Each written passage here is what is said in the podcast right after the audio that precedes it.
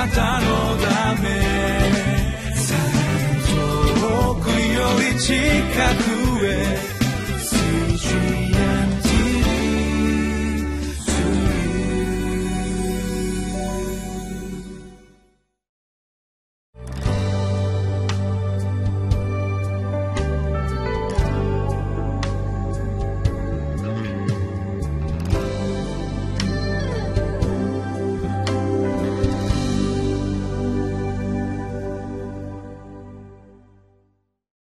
皆さんこんにちは。埼玉県にあります日本バプテスト連盟西川口キリスト教会の牧師斉藤真一郎です。本日は信玄15章の16節から33節の御言葉に耳を傾けていきましょう。信玄の著者は神に従う者と神に背く者という正反対の人生を選択して生きている者たちを比べながら私たちがどちらを選択して生きるべきかを考えそして正しい祝福に満ちた選択をして生きるようにと私たちを招いておられます。ご一緒に信玄の知恵に学びましょう。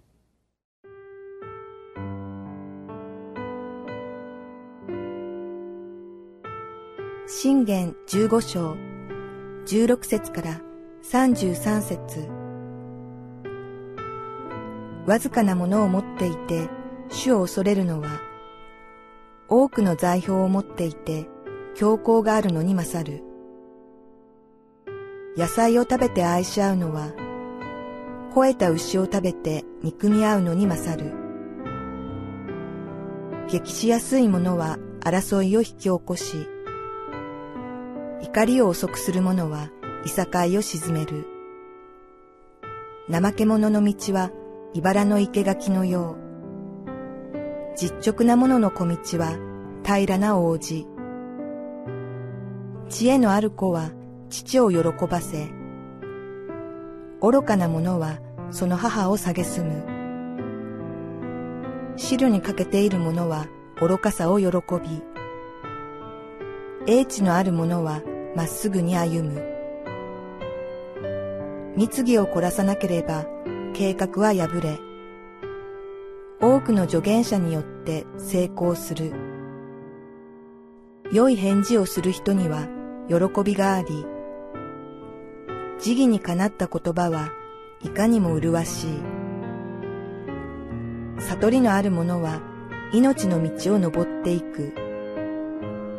これは下にある黄泉を離れるためだ。主は高ぶる者の家を打ち壊し、やもめの地境を決められる。悪人の計画は主に意味嫌われる。親切な言葉は清い。利得を貪る者は自分の家族を煩わしマ、イナーを憎む者は生きながらえる。正しい者のの心はどう答えるかを思い巡らす。悪者の口は悪を吐き出す。主は悪者から遠ざかり、正しい者の祈りを聞かれる。目の光は心を喜ばせ、良い知らせは人を健やかにする。命に至る叱責を聞く耳のある者は、知恵のある者の間に宿る。訓戒を無視する者は、自分の命をないがしろにする。叱責を聞き入れる者は資料を得る。主を恐れることは知恵の訓戒である。謙遜は栄誉に先立つ。今日は特に後半の31節から33節の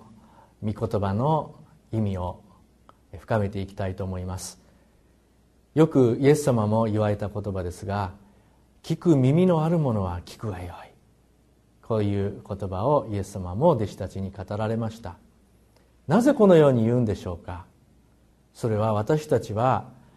耳があっていろんな人々の会話を聞いてはいるんですけれどもただ聞いているだけでは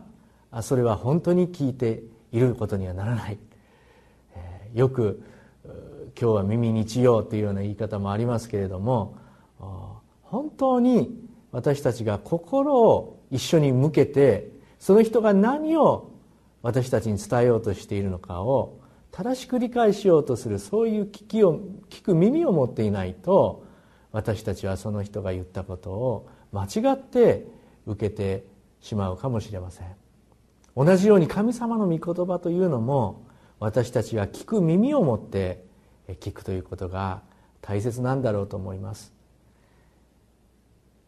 31節を見ますと命に至る叱責を聞く耳のある者は知恵のある者の間に宿る。命に至る叱責を聞く耳のある者は知恵のある者の間に宿ると。このようにあります。私たちがどういう聞く耳を持つかによってそれは私たちに永遠の命をもたらすような結果を生むことにも通じるそういう大切なものなんだということがここで示されていますしまた私たちが耳を傾けるべき内容というのは必ずしもですねいいことばかりではないということですね。信玄ではたびたび出てくる言葉ですけど叱責。人から怒られるというそういうことですね。このようなことを私たちが経験するときに人々から叱責された時に聞く耳のある者はどういう聞き方をすべきでしょうかということがここで問われております。叱責というのは知恵を持って聞きましょうというのがこの御言葉が指し示していることです。叱責という言葉と同じく訓戒という言葉が次の32節でも語られております。訓戒を無視する者は自分の命をないがしろにする。叱責を聞き入れる者は資料を得る。先ほどに続いて、えー、逆の立場からですね。叱責や訓戒というものを軽んじて無視する者というのは自分の命を無駄にしているないがしろにしているようなものなんだ。というのがこの言葉ですね。私たちはこの叱責あるいは訓戒というものを受けた時にそれにどう対処するかによってその人のそれからの人生そして永遠にの命に至るまでの人生まで変わってしまう。そんなすごい影響力があるものが実は叱責でありまた訓戒なんだということをもし私たちが目を開かれてまた耳を開かれてそのように受け止めることができるとするならば同じ人が私たちに投げかける言葉もそれほどもはや恐れるに足りないものになりますしまたいちいちそれに反応して怒らなくて済むようになるのではないでしょうか。1033節を見ますと「主を恐れることは知恵の訓戒である」「謙遜は栄誉に先立つ」とそのようにあります、えここでは神様を恐れるという言葉もまた出てまいります。実は私たちが神様に対してどのように、ね、例えば神様から訓戒を受けたり神様から叱責を受けることもありますがその時はどのような心持ちで本当に聞くべきなのか。それは恐れの心を持ってということですね。私たちはなかなかそれが苦手なんです。私たちは褒められたいし認められたいし私たちの欠点やあるいは反省事項などということからは耳を本当に塞いでしまいたくなるそのような存在です。でも本当に勇気を主イエス・キリストから与えられてイエス・キリストのように私たちの罪のためには十字架にまでおかかりになってくださるその勇気をいただいてその人々が私たちの方に投げかけてくる叱責ですとか訓戒というものを正しく受け止めようとするならばそれは私たちの永遠の命に通じるそんな素晴らしい宝にもなるということを今日の御言葉から受け止めていきたいとそのように願わされます。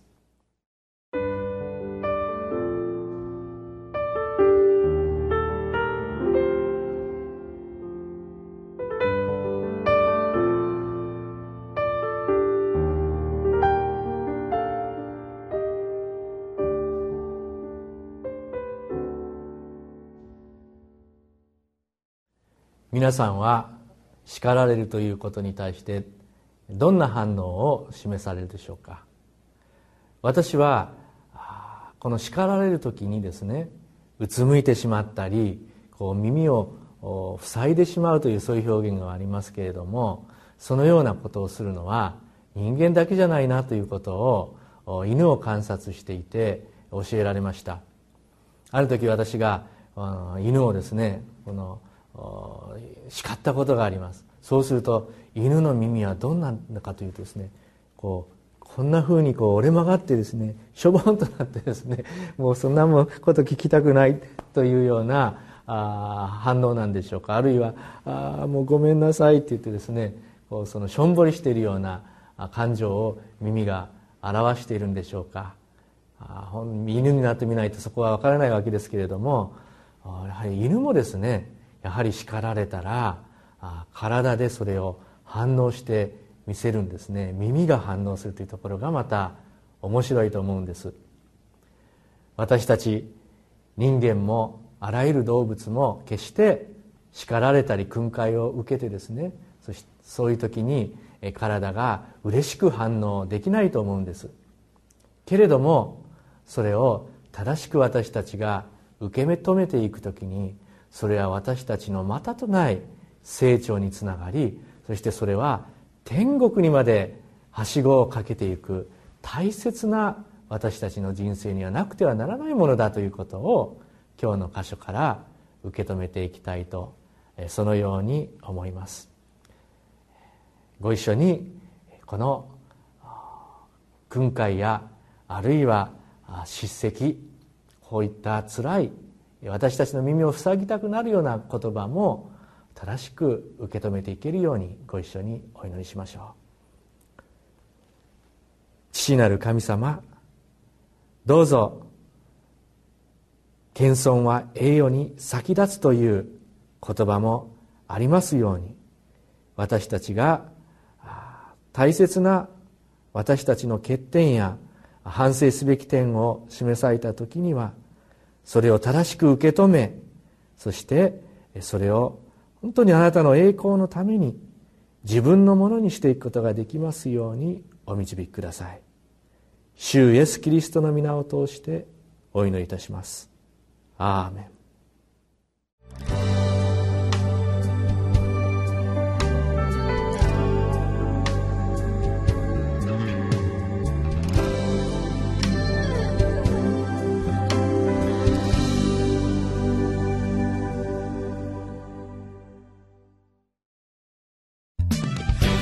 たのだめ。遠くより近く